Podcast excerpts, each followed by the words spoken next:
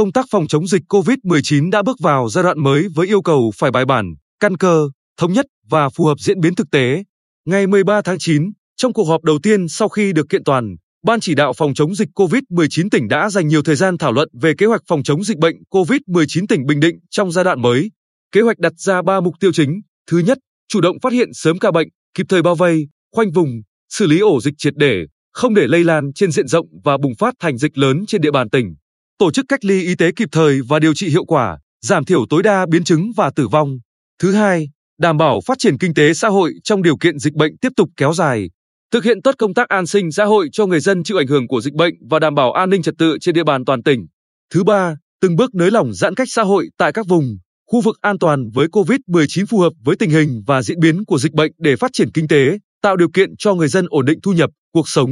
Để đạt được ba mục tiêu này, cần thực hiện đồng bộ nhiều nhiệm vụ trọng tâm trong chỉ đạo, điều hành, tuyên truyền, vận động, ngăn chặn, phát hiện sớm dịch bệnh, thực hiện giãn cách xã hội, giám sát dịch bệnh tại cộng đồng.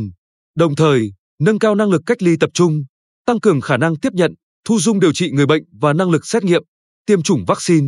Theo Giám đốc Sở Y tế Lê Quang Hùng, kế hoạch có nhiều điểm mới, trong đó đáng chú ý là nghiên cứu thí điểm mô hình người dân tự xét nghiệm bằng test nhanh SARS-CoV-2 tại địa bàn thành phố Quy Nhơn, thị xã An Nhơn, Hoài Nhơn, huyện Phú Cát để triển khai nhân rộng trên toàn tỉnh. Cho phép các nhà thuốc trên địa bàn tỉnh bán test nhanh kháng nguyên SARS-CoV-2. Chủ tịch Ủy ban nhân dân tỉnh Nguyễn Phi Long cho rằng, trong điều kiện tỷ lệ tiêm vaccine còn thấp, người dân có điều kiện tự test nhanh thường xuyên để bảo vệ sức khỏe là rất cần thiết, cần thực hiện ngay trên phạm vi toàn tỉnh để mở rộng diện bao phủ xét nghiệm. Song, Sở Y tế phải chỉ đạo và quản lý được các nhà thuốc bán test nhanh, ban hành hướng dẫn thực hiện cụ thể, nhất là cơ chế thông báo khi có ca dương tính để xử lý kịp thời. Khâu xét nghiệm tầm soát phải được duy trì thường xuyên từ nay đến cuối năm 2021 để nhận định rõ vùng dịch, vùng an toàn để có phương án quản lý phù hợp. Chủ tịch Ủy ban nhân dân tỉnh lưu ý thêm,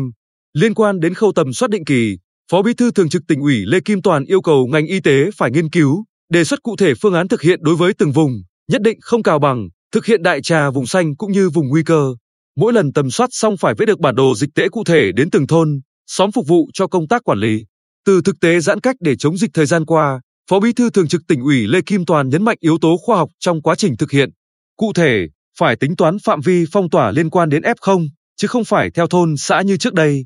Phó Bí thư Thường trực tỉnh ủy gay gắt nói, phong tỏa theo địa giới hành chính là dễ cho mình, nhưng đẩy cái khó cho dân, lại chống dịch không hiệu quả. Phải thay đổi cách làm. Chưa đầy 40 cây số từ Hoài Nhân đi An Lão mà quá trời chốt, chốt nào cũng đòi bỏ hàng xuống trung chuyển thì ai chịu nổi. Đã là vùng xanh như nhau thì xã này qua xã kia chất cái gì nữa. Cùng một hệ thống chính trị, cùng một hệ thống quản lý nhà nước mà không liên thông gì cả về vấn đề này, Bí thư tỉnh ủy Hồ Quốc Dũng, trưởng ban chỉ đạo phòng chống COVID-19 tỉnh giao Sở Y tế tham mưu phương án phong tỏa khu vực nguy cơ cao trong phạm vi hẹp. Thời gian ngắn dựa vào bản đồ dịch tễ theo bán kính địa bàn ghi nhận F0 với yêu cầu đã phong tỏa thì phải đạt mục đích sớm bóc tách F0 ra khỏi cộng đồng để cuộc sống trở lại trạng thái bình thường. Trước khi phong tỏa phải chuẩn bị đầy đủ hậu cần theo phương châm 4 tại chỗ, không để người dân bị động, khó khăn. Bí thư tỉnh ủy yêu cầu các giải pháp phòng chống dịch tới đây phải bài bản, căn cơ, phù hợp với thực tiễn.